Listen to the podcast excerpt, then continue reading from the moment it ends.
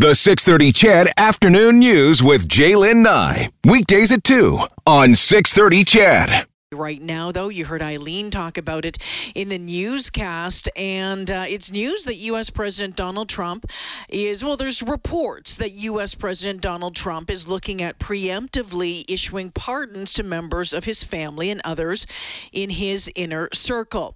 Uh, all of this before he leaves office next month. Now, all of this is according to some reports from ABC News. Now, multiple sources say that list includes his sons, his daughter, and her husband.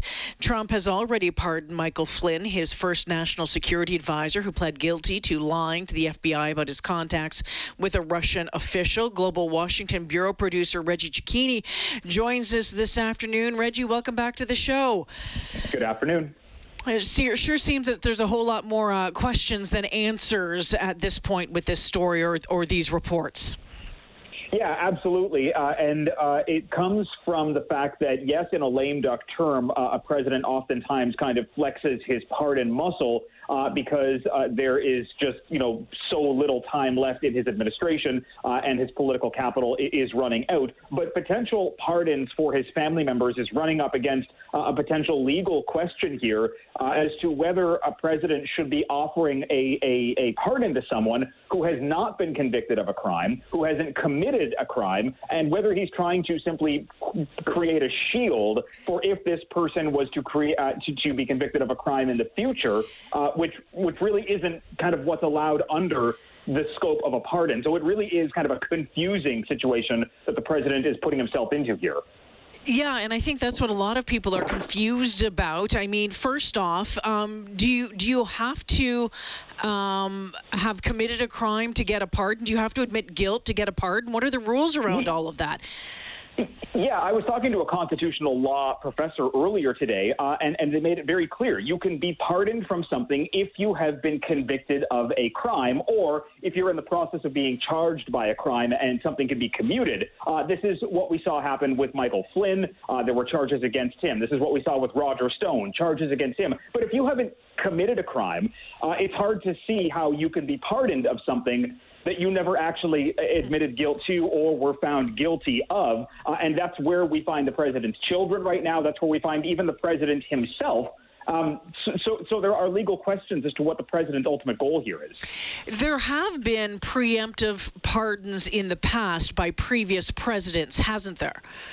There has been, and it, it, it links to, uh, you can go back to Richard Nixon, but Richard Nixon mm-hmm. was also in the process of being impeached by the House uh, for the Watergate scandal. The, the, the, issue is, is that he resigned before that impeachment, uh, and those political charges could be held against him. Uh, but you know, had he stuck around, had he not resigned, uh, he would have been impeached, and and uh, and he would have then been kind of pardoned for it. But again, you know, the president is looking to pardon people where crimes may not have been committed or at least charged yet.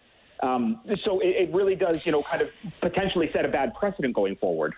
Well, it, sure, it certainly has a lot of people asking a lot of questions, like what what is you know what are we potentially trying to um, you know shield the children from? It's it's it's really something else, to be honest with you. Now these these documents that came out um, what yesterday they were heavily redacted. What do we what do we know about these documents and what they said? We know very little uh, about mm. these documents, uh, or at least what's contained inside these documents, other than uh, there were allegedly people within uh, or acting as lobbyists uh, towards White House staff to be able to uh, essentially, you know, pay for a pardon or, or bra- offer a bribe mm. for a pardon, which obviously is illegal. We don't know who it was. We know uh, from Justice Department uh, officials that no kind of sitting current administration officials were targeted or investigated. Uh, so it does leave open a kind of a big question as to who was involved with this. But again, it is so heavily redacted that it yeah. simply is offering up more conspiracies. Yeah, for sure. So I guess to follow up on that, of course, a pardon has to come from the president. But do we know? I guess we don't know because of these documents. Um, did has it gone to the president's office? Has has was you know his name has you know the the office of the of the president been named in these documents? No, and that's where the problem with these documents uh, and their kind of uncovering uh, has really led everyone now is because there's yeah. so much information missing from it. Uh, and the fact that the president's name is not included or at least is potentially redacted, uh, it's unclear where this actually went and if it's actually still uh, a current investigation being looked at by federal prosecutors. Again, way more questions uh, than we would have expected from this. You, you know, there's going to be a lot of people saying that this is just another smear campaign um, against uh, the president and, and the president's family. I mean, look, it, it's potential here, but the president uh, is is is you know more or less inviting uh, this kind of criticism in by the fact that he has been walking around the White House asking uh, about pardons for his children, asking uh, even about pardons for himself, with, which obviously opens up an entire new uh, legal can of worms here because no president has pardoned themselves before, uh, simply because th- there's nobody to, to be able to scrutinize anything that the president could potentially be absolving himself from. Uh, and it also opens up a door down the road to whether or not a president could then be elected, uh, you know, subvert the law and the be of justice and then kind of wipe their slate clean before they leave. There, there, there's no precedent for it, um, and it opens up legal questions man, the, the questions and uh, the confusion and the debate just continues uh, uh, swirling around uh, this president. Did want to get to this, Reggie. You know, yesterday the U.S. Attorney General uh, William Barr told the uh, the Associated Press that the Justice Department was unable to uncover widespread voting fraud that could have changed the 2020 election outcome. I mean, I think a lot of people were surprised to hear William Barr say that. What's the fallout been on that front? Well, look, I mean, first and foremost, Attorney General Barr still has his job, so uh, it, it, obviously hasn't rattled the president all that much as of yet. But the press secretary earlier today said, you know, if personnel changes take place, we will all find out. So we all know where this could potentially go. Uh, but it does follow the line of other Republicans around the U.S., notably secretaries of state and notably from Georgia, who have been pushing the same line, saying we're not toeing the president's line. There has been no fraud. Donald Trump lost this election, uh, and, and, Joe Biden won it with 80 plus million votes. It's worth pointing out in the last couple of minutes here, Jalen, uh, President Trump has put out a 46 minute video on Facebook uh, inside the White House, a taxpayer funded video that is simply 46 minutes worth of lies, where he is again pushing baseless conspiracies uh, of fraud. Uh, and this is something that we don't anticipate to go away in the next seven weeks before inauguration. Seven weeks. All right, Reggie. Before I let you go, what is the latest when it comes to um, the the, uh, the the countdown to when the electoral college meets? I think Wisconsin and Arizona yesterday. Um, they um, there some things happened there yesterday when it came to the vote count. Where do we stand on that front?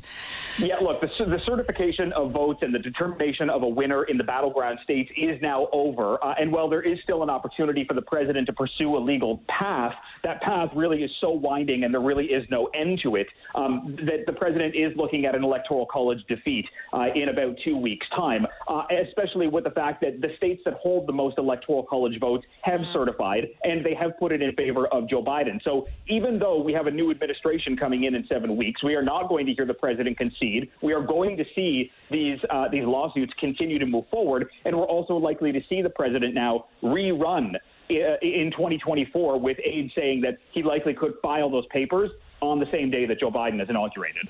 Yeah, that's what I wanted to ask you before I let you go. I know that there was, I think there was a, a Christmas gathering or a holiday gathering at the White House in the last couple of days, and uh, there was there was talk.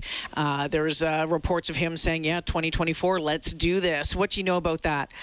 Yeah, look, he said it to that that Christmas gathering last night. The White House didn't push back on it today, but it also simply wouldn't be expected. The president filed for his uh, his campaign that he just lost essentially uh, the day he was inaugurated in 2016. So this would follow a pattern. It would pose problems within the Republican Party, though. A number of his allies are looking to become president uh, four years from now. Somebody like the Secretary of State, someone like Nikki Haley, it's going to be difficult for them now to try and break out of the stronghold the president's holding on this party if they have to try and run against him. But we also don't know what President Trump's play is going to be over the next four years, if he'll simply just become a forgotten element of political history uh, as the years kind of tick by.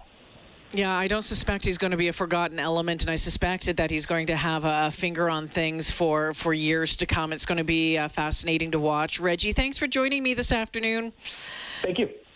You betcha. Reggie Cecchini checking in from Washington. He is the Global News Washington Bureau producer. And, and we've talked about that on the show about uh, whether you love President Trump, whether you hate President Trump, or you're somewhere in the middle, about uh, the legacy that um, his presidency is going to leave. And, and not just on, I'm not just talking about politics, I'm not just talking about uh, the things that were put in place or you know dismantled uh, during his presidency, whatever it is.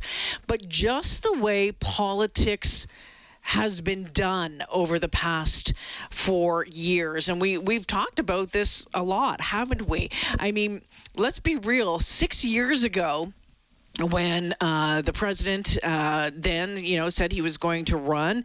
And uh, one of the things that people loved about him at the time, and still do for the most part, those who are, are supporters of, of President Trump, is that he says what he wants when he wants, uh, whether it's right or wrong. But he presented himself different than uh, so many other politicians. And you know, I, I don't think that we can understate, um, again, right or wrong. I mean, to me, I think um, there has been I think that there needs to be, and I've always said this, there needs to be more honesty from politicians. I would love to see politicians stop talking BS. I would love to see politicians stop sticking to their to their talking points. But I also believe that there is a fine line of when you're in a role of whether it's the prime minister's office or the premier's office or the president's office about um, you know, having some respect and being presidential or being prime ministerial or or or holding up or holding up um, what that office is. And I think it's fair to say that over the past number of years, and not just out of the United States, here in Canada as well, right here in Alberta, that we have seen that just gone down uh, the wrong path. It has, you know, you look at some of the communications coming out of the premier's office, some of it, um, you know, uh, some of the language that is being used. Um, I, I find it appalling that it is coming out of the premier's office.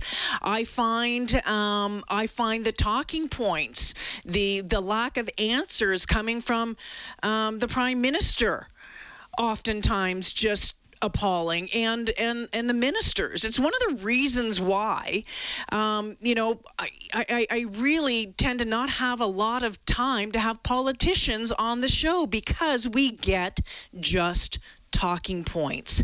And I know, and you know, my friends, that you want to hear the answers. And of course, sometimes we're not going to get that for whatever reason.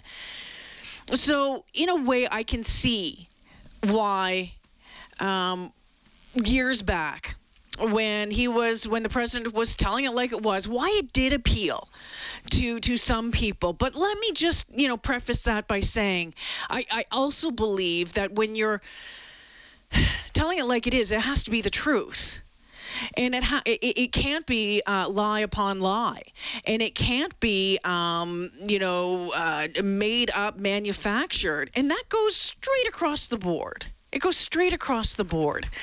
I just I I, I hmm. I think we're a long way um, from maybe what it was before. Maybe and, and maybe I'm wrong. I'm just kind of spitballing here, you guys, because I think that I think social media has changed things. I think the the the, the 24-hour news cycle has changed things. All I wish is that um, people in elected elected office, especially those at the highest rank, would act uh, more. Um, as if they are in those positions, and certainly that their their teams around them uh, would as well.